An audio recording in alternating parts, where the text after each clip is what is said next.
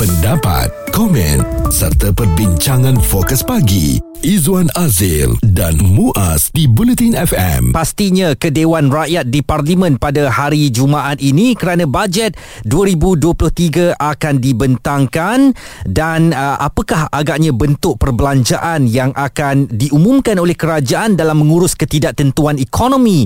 Pada masa kini rakyat akan memberi tumpuan. Apatah lagi dengan cakap-cakap pilihan raya umum akan diadakan pada bila-bila masa sahaja mm-hmm. pastinya bajet ini juga akan digunakan kerajaan untuk memikat dan memancing hati rakyat uh, supaya mereka boleh mendapat undi pada pilihan raya umum nanti. Cuma perbezaannya adalah cabaran dari segi keadaan ekonomi global yang uh, tidak menentu. Adakah negara kita akan mengeluarkan satu bajet yang besar uh-huh. merangkumi semua pihak yang akan mendapatnya ataupun ianya adalah lebih kepada bajet menyelamat ya menyelamat maksudnya mereka yang terkesan betul-betul oleh kerana uh, kerana ekonomi yang tidak menentu ini uh, nak memenangi hati semua rakyat ni pun Izzuan selalunya bukan perkara yang mudah. Betul dan uh, pastinya akan ada bentuk bantuan-bantuan yang akan diumumkan oleh kerajaan nanti. Kabarnya peruntukan bajet 2023 dijangka lebih tinggi ya sehingga mencecah 350 bilion ringgit berbanding 332.1 bilion ringgit tahun lalu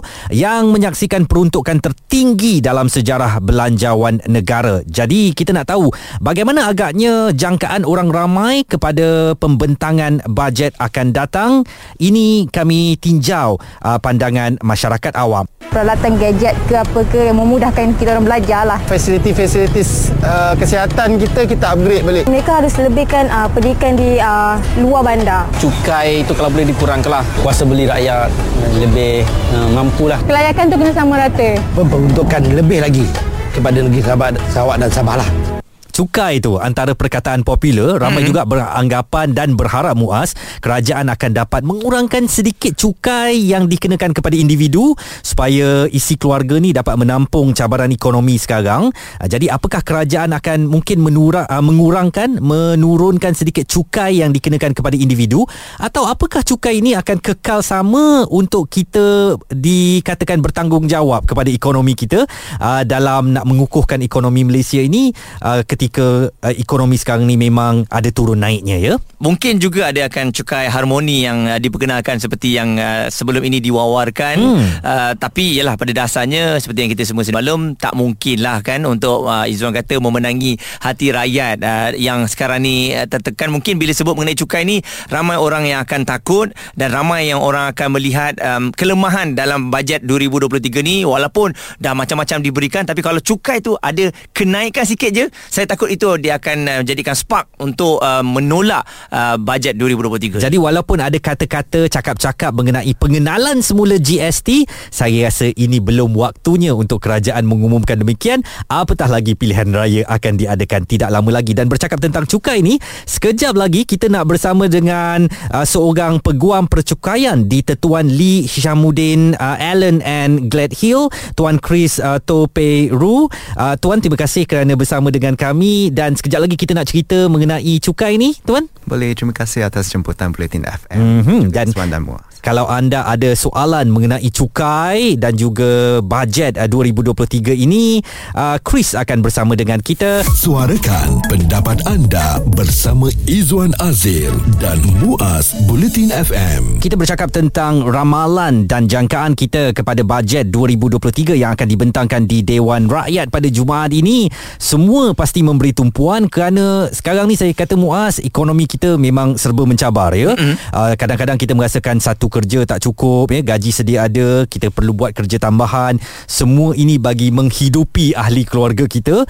supaya tak ada yang tak dapat makan tak ada yang kehendak mereka tak dapat dipenuhi. Apa saja kita akan lakukan untuk membahagikan keluarga kita. Jadi uh, kita nak lihat bagaimana kerajaan menyusun perbelanjaan akan datang pada tahun 2023 untuk mendepani suasana yang bukan sahaja berlaku di Malaysia tetapi ekonomi global. Kalau ditanyakan kepada saya cadangannya adalah saya nak sangat diwujudkan semula kedai yang mana memberi peluang kepada golongan B40 dan juga M40 ni untuk menangani isu ini. Maksudnya kedai yang harga rendah ya. Harga ala-ala kedai satu Malaysia Betul. dahulu lah. Dan saya yakin kalau ianya diwujudkan memang namanya kedai keluarga Malaysia lah. Mhm. Uh, kerana di situ kita at least ada peluang Izwan untuk mendapatkan harga yang memang rendah. Kalau berbanding dulu pun memang dilihat harganya sedikit rendah berbanding kedai-kedai yang lain. Jadi sekarang ni bila dah tak ada kedai tu kita nampak kan uh, kita dah tak ada apa pilihan hmm. untuk membeli barangan-barangan yang sedikit murah daripada harga pasaran. Saya pula lebih uh, agak prihatin tentang uh, kelemahan nilai ringgit sekarang dan pengukuhan dolar Amerika Syarikat. Orang kata itu biar lah tu benda luar negara kan apa kita nak kisah. Siapa kata macam tu? Apabila dolar semakin mengukuh dan ringgit semakin lemah maka sebenarnya barang-barang yang kita import ni akan jadi lebih mahal dan kita tak mampu beli. Orang cakap balik kat saya, hmm. kenapa beli barang import? Ah, boy, ini bukan tentang beli barang import eh. Ni kalau kita nak renovate rumah, kita hmm. nak beli kereta ataupun mungkin barang-barang dapur kita, barang-barang kalaupun bukan barang dapur lah, komputer ke laptop semua tu datang daripada luar negara, Betul. pasti akan ada peningkatan harga dan uh, saya uh, kita semua merasa bangga kerana uh, bersama dengan kami di studio pagi ini peguam percukaian di Tetuan Lee Hishamuddin Allen dan Glade Hill uh, Tuan Chris uh, Toperu untuk bercakap tentang jangkaan beliau juga. Jadi uh, Chris, adakah kita dapat menjangkakan bahawa cukai barangan dan perkhidmatan GST akan diperkenalkan kembali pada pembentangan bajet 2023 uh, walaupun telah dibatalkan pada 2018 dahulu?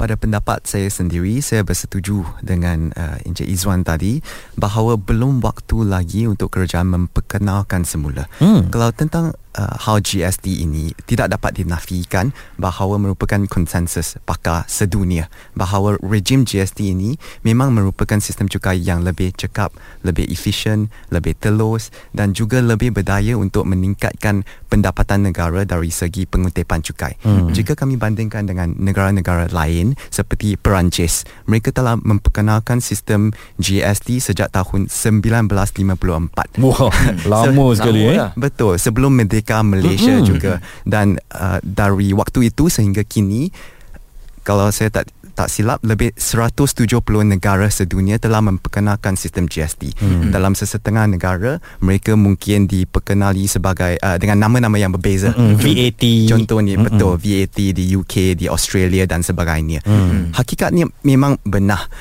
Sis- Sistem GST ini diperlukan mm dan dia akan mendapatkan lebih cukai untuk negara berbanding dengan sistem SST. Mm-mm. Jika tidak, kerajaan tidak akan membazir banyak sangat masa untuk berbincang, untuk mengkaji sama ada sistem GST harus diperkenalkan balik semula. Mm-mm. Tetapi buat setakat ini kerajaan masih mengambil pendirian duduk atas pagar. Betul. Ah, pada bulan uh, Jun ataupun Julai yang lalu, Perdana Menteri hanya kata kami masih sedang mengkaji. Mm-mm. Perlu diingati bahawa sistem GST pada asalnya perbincangan dijalankan di negara Malaysia pada tahun dua- 2005. Hmm. Sama ada untuk perkenalkan ke tidak. Hmm. Dari 2005 sampai 2014 ada masa 8 ataupun 9 tahun uh, sehingga ianya akhirnya diperkenalkan Mm-mm. untuk tempoh masa yang agak rendah Betul. sebelum ianya dimas- dimansurkan pada tahun 2018. Hmm, cuma 4 tahun ya. Empat tahun Mm-mm. dan pada masa hampir melebihi sedekat Hmm. mereka masih sedang mengkaji masih sedang meneliti bukan tentang isu sama ada GST tu bagus ke tak cekap ke tak hanya tentang persoalan sama ada waktunya sudah sesuai ke tak ataupun tepat ke tak memandangkan bahawa pilihan Mm-mm. umum Ah, sudah dijangka akan Betul. datang Dan saya yakinlah sebenarnya mereka dah tahu dah kebaikan GST ni eh di pihak uh, kerajaan sendiri. Tapi seperti yang uh, Chris katakan tadi kena tunggu waktu yang sesuai. Jadi Chris, bila GST dimansuhkan, dimasukkan semula SST ni sebagai seorang peguam percukaian, apa yang uh, Chris lihat? Adakah ianya kekurangan dan juga kesukaran untuk tempoh uh, selepas GST ni ditamatkan? Uh, tempoh peralihan itu kami rasanya memang tidak mencukupi kerana apabila GST itu diimplementasikan kebanyakan perniagaan-perniagaan dan juga syarikat telah menggunakan banyak kos untuk implement Untuk tukar sistem eh. tukar sistem Mm-mm. kami panggil compliance cost tapi tiba-tiba pula semuanya dimansurkan yang memerlukan sahaja bukan sahaja peralihan sistem Mm-mm. tetapi juga daripada segi mindset Mm. untuk tukar balik kepada sistem SST yang lama dan juga banyak transitional issue saya bagi satu contoh uh, tapi contoh tu tentang peralihan SST ke GST lah Mm-mm. tetapi itu adalah satu example Mm. Okey. so apabila sistem negara menggunakan sistem SST untuk pengimport pengimport mereka perlu bayar cukai ju- jualan uh-huh. bila mereka mengimport barangan ke dalam negara. Betul. So apabila GST diperkenalkan, mereka ada banyak barangan yang dipegang di tangan sudah ada stok yang mereka sudah pakai cukai jualan. GST. Be, uh, mereka sudah bayar SST. sales tax. Okey. Mm. Jadi apabila mereka menjual barangan-barangan tersebut stock on hand yang mereka sell tu, mm-hmm. mereka perlu bayar GST sekali lagi. Mm-hmm. So macam kelihatannya ada cukai dua kali lah. Mm. Kami panggil double taxation. Mm-hmm. So sebagai satu langkah peralihan temporary measure, kerajaan membenarkan apa yang dipanggil satu uh, special refund application, permohonan bayaran balik khas mm. Mm. untuk pengimport-pengimport tersebut, mereka boleh membuat permohonan kepada custom untuk kata ini semua stok yang saya sudah import, saya sudah bayar sales tax untuk semua barangan ini. Apabila saya jual nanti saya perlu bayar GST, jadi bayar balik kepada saya SST yang sudah saya bayar. Hmm. Tetapi kami nampak dalam tempoh peralihan itu banyak permohonan yang telah ditolak oleh custom kadang-kala dengan sebab yang tidak munasabah, kelihatan tidak munasabah, kadang-kala dengan tiada sebab langsung yang diberi. Dan isu-isu sedemikian sehingga kini tahun 2022 kami masih nampak lagi these old issues daripada hmm. tempoh peralihan dari SST ke GST 2014. So sama ada isu uh, tempoh peralihan satu tahun ataupun enam bulan sahaja memadai dan mencukupi untuk menangani semua isu ini saya rasa tidak. Suara komuniti anda. Fokus Pagi Izwan Azil dan Muaz di Bulletin FM Pada hari Jumaat ini pembentangan bajet 2023 akan dibentangkan. Dan bila ditanya kepada apa yang anda mahu ditanyakan kepada semua rakyat Malaysia uh-huh. ada pelbagai ya. Pastinya untuk penambahbaikan dalam kehidupan kita. Dan uh, kalau disebut mengenai pencukaian pun mungkin untuk secara individunya kita kalau boleh nak elakkan uh, cukai yang dikenakan kepada kita tinggi dan cukai kepada barangan juga diharapkan boleh direndahkan semula kerana untuk M40 saya rasa itu je lah yang boleh uh, kita dapatkan selain daripada bantuan-bantuan tu kita pastinya fokuskan kepada B40 Kita ada satu suara daripada negeri Bumi Kenyalang Zain nak menyatakan hasratnya uh, untuk pembentangan bajet pada Jumaat ini. Kami mengharapkan agar bajet eh, untuk tahun ini melebih untuk negeri kami. Sebagai rakyat Sarawak, kami merasa kekurangan dari segi bajet untuk negeri Sarawak untuk pembangunan. Saya rasa itu suara yang biasa kita dengar daripada mereka di Pulau Borneo, Sarawak dan Sabah yang merasakan tumpuan kerajaan kepada mereka kurang. Walau bagaimanapun sebenarnya kerajaan memang memperuntukkan satu jumlah yang tinggi Mm-mm. untuk pembangunan di Sabah dan Sarawak. Dan bagi memperkatakan tentang jangkaan bajet uh, pada hari Jumaat ini, kita bersama dengan Profesor Madya Dr. Ahmad Razman Abdul Latif. Beliau adalah penganalisis ekonomi di Putra Business School University Putra Malaysia. Uh, GST, saya tak perkirakan ia akan diperkenalkan sekarang sekarang doktor kerana pilihan raya umum tetapi apakah pada pandangan doktor suatu hari nanti GST akan kembali lagi kepada rakyat ya uh, ini adalah satu soalan yang orang kata cepu emas lah hmm. apa sudah tentu lah apabila kita menunggu-nunggu bila uh, pilihan rumah akan diadakan sudah pasti mana-mana kerajaan lah, tidak akan memperkenalkannya apabila ia memerlukan sokongan daripada rakyat hmm. tetapi hmm uh, apabila uh, pilihan raya sudah selesai sudah ada kerajaan baru uh, kemungkinan besar uh, bajet 2024 akan menjadi yang kata kembalinya uh, GST namun apabila kita melihat adakah um, orang kata uh, alternatif lain eh, untuk meningkatkan hasil eh, kerana tujuan diperkenalkan GST dulu untuk menambahkan hasil kita lihat tahun 2017 kutipan GST semasa itu sekitar 43 bilion. Uh-huh. Tapi saya melihat memang ada lagi alternatif lain eh, untuk menjana hasil negara tanpa semestinya memperkenalkan uh, GST uh, pada kadar 6%.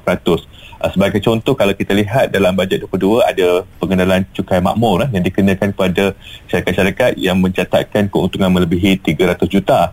Saya lihat ini boleh diteruskan kerana uh, kita dalam uh, pemulihan uh, ekonomi sebenarnya tahun ini pun dijangka uh, peningkatan KDNK menjadi akan yang terbesar lebih kurang 1.45 trilion uh-huh. dan kalau kita lihat segala data makro indikator ekonomi negara kita semua menunjukkan uh, uh, keputusan ataupun uh, petanda positif lah kalau kita lihat akaun semasa masih positif uh-huh. volume ekspor meningkat oleh itu dengan apa harga minyak yang tinggi itu memberi uh, pendapatan tambahan kepada hasil negara kita. Oleh itu saya lihat um, banyak lagi punca-punca untuk menambahkan hasil dan juga kalau kita dapat fokuskan untuk mengawal keterisan, pembaziran, rasuah saya lihat cukup banyaklah uh, uh, yang boleh didapati oleh kerajaan tanpa memperkenalkan uh, cukai GST dalam masa terdekat.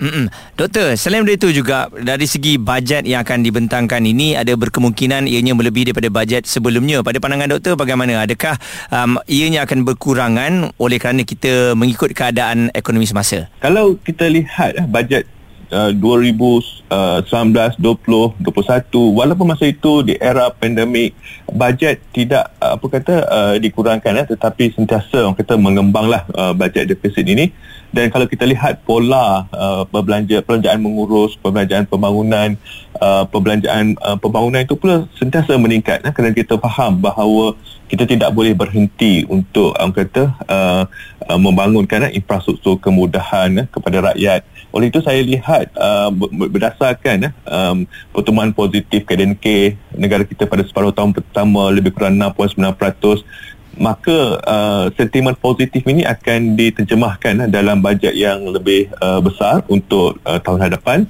Dan juga saya melihat um, dia punya fokus sama juga kepada rakyat, isi rumah, uh, perniagaan, ekonomi dan uh, sektor utama yang akan bakal menerima seperti uh, pendidikan diikuti dengan kesihatan tetap uh, menjadi uh, agenda uh, yang seperti uh, tahun-tahun sebelum itu.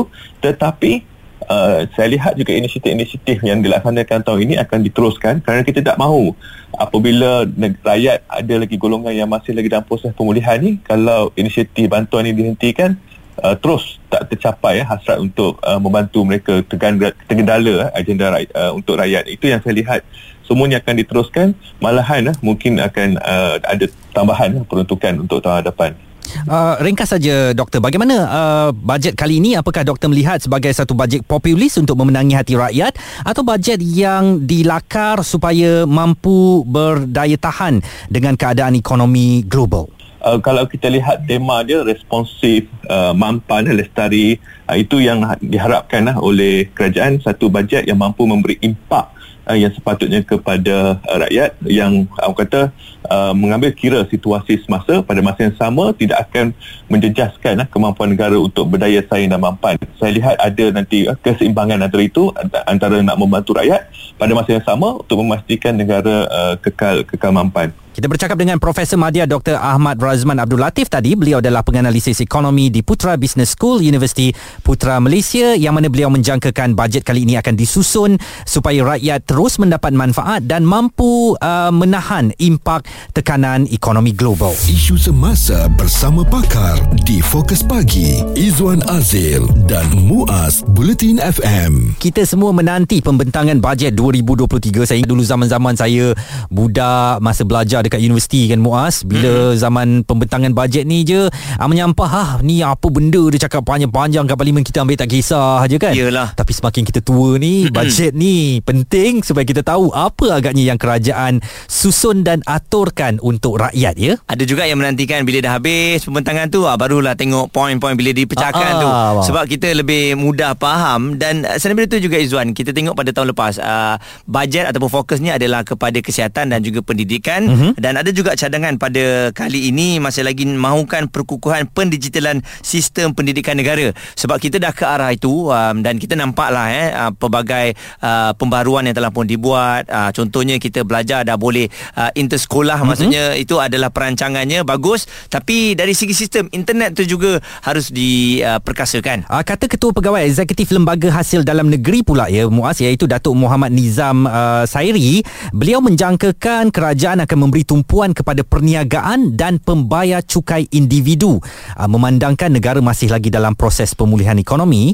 Dan uh, kita masih lagi disertai Tuan Chris uh, Toperu beliau adalah peguam percukaian di Tetuan Lee Hishamuddin Allen dan Glade Hill apakah ini suatu yang tepat untuk membantu rakyat ketika berdepan tekanan dan cabaran ekonomi ini? Kerajaan berikan tumpuan kepada aspek percukaian individu dulu Tuan Chris tidak dapat dinafikan bahawa untuk menanggani kesukaran yang dihadapi oleh rakyat, kami perlu memberikan tumpuan kepada galakan cukai ataupun bantuan tunai ataupun potongan cukai kepada orang-orang individu. Mm-hmm. Kerana on a big picture level, kami semua teruja, we excited mm. dengan bantuan yang diberikan kepada companies, dengan syarikat ataupun dengan polisi negara when it comes to international matters. Mm. Tetapi bagaimanakah ia affect kami sebagai pembayar cukai individu itu Orang yang kami lebih perseorangan, interested. kan? perseorangan Mm-mm. betul uh, as in uh, as an individual saya nak tahu uh, in the coming years adakah saya akan dapat tax rate yang lebih favorable Mm. bolehkah saya bayar cukai yang lebih rendah untuk untuk menampung all my other expenses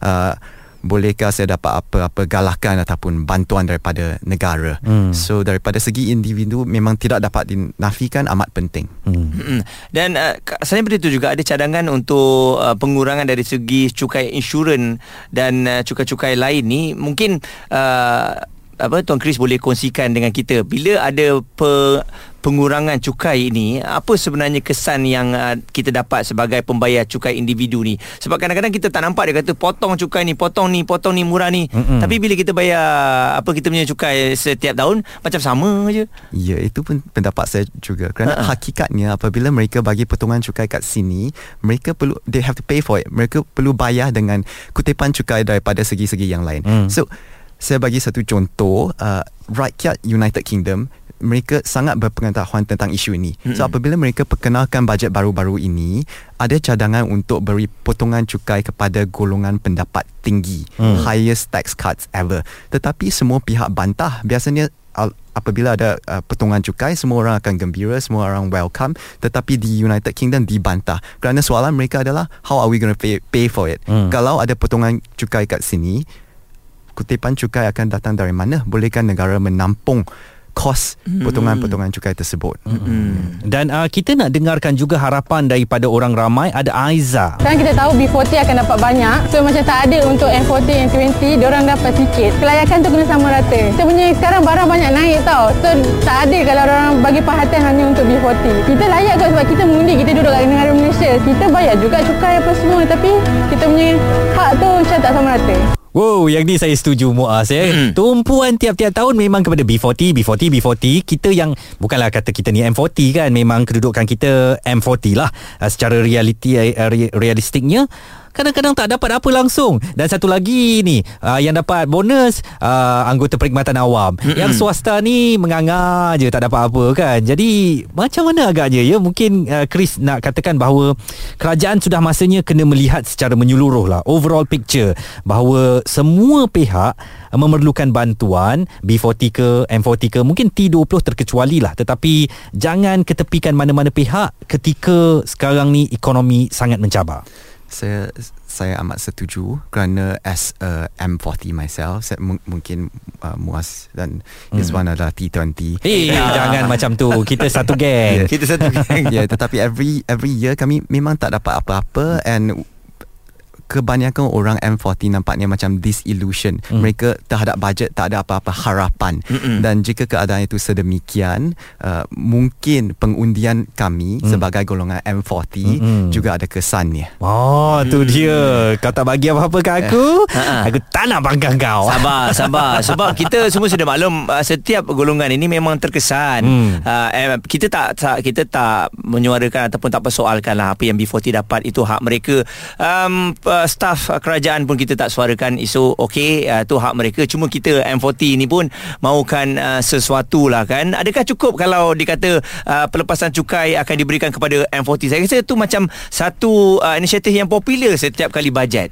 Walaupun popular, saya tidak semestinya bers- bersetuju bahawa pelepasan cukai uh, one off harus diberikan kerana tidak dapat dinafikan kami perlu insentif kami perlu bantuan kami perlu galakan tetapi semua kos itu perlu ditampung. Dan sebagai pembayar cukai yang bertanggungjawab saya rasa kami semua bersedia untuk to, to play our part untuk memberi sumbangan yang diperlukan daripada kami. Betul. tetapi kami juga berharap bahawa bantuan-bantuan yang setimpalnya boleh diberikan. Mm-mm. Lagipun bukan sahaja golongan B40 yang terkesan dengan keadaan ekonomi Eh, M40 ni pun struggle Muaz eh? Betul. untuk kita hidup hari demi Di hari. bandar lagi. di bandar lagi kan? Jadi kita tak nak nanti kita M40 ni kita pula jatuh ke dalam kumpulan B40 itu kerana tak ada bantuan kepada kita. Yang ya? kita risaunya Izzuan dan Chris um, Kata kita ni M40 kan? Hmm. Tapi bila tengok dalam akaun Lawan dengan B40 Kita lagi sikit. Itu kan? Betul, kita. Betul. Gaji tu macam singgah sekejap aja. Belum sampai tam- tempoh gaji yang uh, dah, akan datang Dah gaib dah duit kita dalam akaun tu. Pendapat, komen serta perbincangan fokus pagi. Izwan Izwan Azil dan Muaz di Bulletin FM. Nantikan pembentangan bajet 2023 pada hari Jumaat ini dan pastinya kami akan membawakan kepada anda secara langsung dan juga kita akan membincangkan mengenai bajet ini pada hari Isnin nanti bersama mm-hmm. Muaz dan juga Izwan di Fokus Pagi dan bila tanya adakah anda menantikan untuk bajet 2023 ni ada yang tunggu ada yang kata tak apalah apa yang dapat kita ambil saja dan ada juga yang menantikan untuk bantuan keuangan yang diberikan ni uh, mungkinkah akan ada peningkatan Saya rasa bajet kali ini akan sedikit best kerana pilihan raya around the corner. Hmm. Maknanya kerajaan bersedia untuk berikan apa sahaja asalkan rakyat tersenyum dan nanti akan memangkah mereka di kota undi. Jadi kalau boleh ada juga segelintir rakyat yang kata bestnya kalau pilihan raya tiap-tiap tahun. Sebab uh, bajet mesti best-best je kan. Rakyat mesti akan dapat bantuan-bantuan yang best saja demi nak memenangi hati rakyat tetapi malangnya pilihan raya setiap 5 tahun dan kali ini pilihan raya sudah datang dan uh, nampaknya bajet akan disusun supaya ianya akan dilihat betul-betul membantu rakyat. Kita ada Azrul untuk berikan pandangan apa harapan awak kepada bajet 2023 Jumaat nanti Azrul? Uh, harapan saya bajet itu ya kita tahulah bajet ni bajet pilihan raya kan jadi dia mungkin akan menjadi bajet yang terbesar dalam sejarah lah untuk menyokong usaha pemulihan ekonomi negara pasca uh, pandemik COVID-19. Hmm. Uh, sebelum ni pun sudah diumumkan bantuan khas kewangan untuk penjawat awam akan diberikan uh, yang jumlahnya adalah RM700 dan RM350 juga diperuntukkan untuk veteran tentera dan ini akan uh, membawa jumlah kepada uh, 1.3 bilion.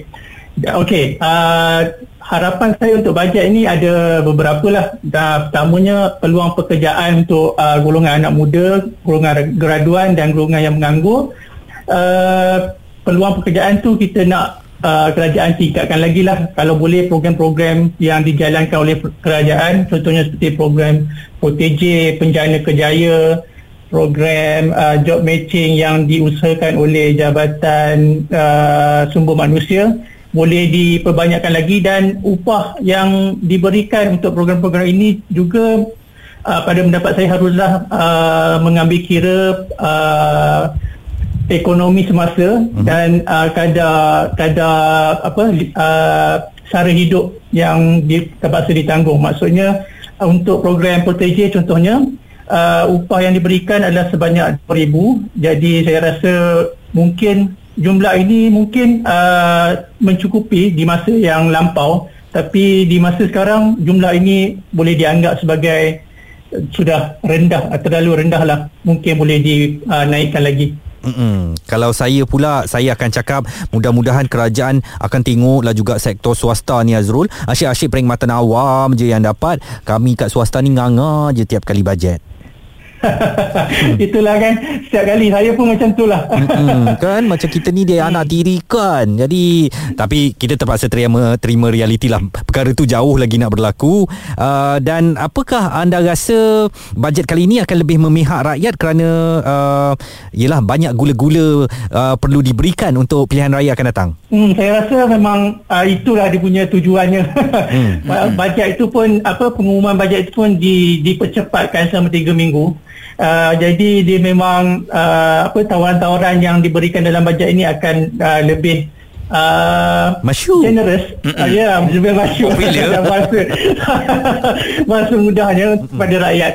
Uh, mungkin bantuan tunai uh, juga akan uh, di, di, ditambah ditambah lagi. Dan uh-huh. sebelum ni pun kita tengok daripada bajet ke bajet bantuan tunai itu semakin bertambah dari tahun ke tahun. Betul. Maka jumlahnya pun uh, bertambah uh, untuk komitmen kerajaan. Dan saya cuma harapkan di samping bantuan tunai kepada rakyat tu uh, bantuan juga dapat diberikan kepada pengusaha-pengusaha uh, industri kecil dan sederhana lah. Hmm. uh, ini uh, ini penting untuk menjamin uh, kelangsungan uh, bisnes mereka dan uh, di samping sektor ini juga banyak menyumbang kepada uh, pertumbuhan dan kelangsungan makanan bagi negara kita. Izwan, dalam gula-gula ataupun apa sajalah kan um, bajet yang akan dibentangkan kena risau juga takut nanti bagi macam-macam uh, beban kepada ekonomi negara kita dan juga hutang akan meningkat pula. Itu yang saya paling takut. Mm-hmm. Saya lebih rela tak dapat macam-macam uh, daripada banyak sangat hutang. Betul dan saya harap uh, kalaupun kerajaan nak bagi ini tidak menjadi suatu budaya eh bahawa masyarakat kita hanya tadah tangan daripada kerajaan untuk beri dan terus beri memberi dan kita tahu bahawa kerajaan akan bantu kita jadi kita tak berusaha untuk dapatkan uh, apa yang kita mahukan budaya diberi tongkat ini Mm-mm. sebenarnya kita kena perlahan-lahan keluar daripada situ supaya masyarakat boleh berdikari walaupun memang tanggungjawab kerajaan untuk terus membantu rakyat tetapi bukanlah kita rakyat menadah tangan mengharapkan uh, dan akan terus memberi sokongan kerana kerajaan bantu Betul. kita Suarakan pendapat anda bersama Izwan Azil dan Muaz Bulletin FM.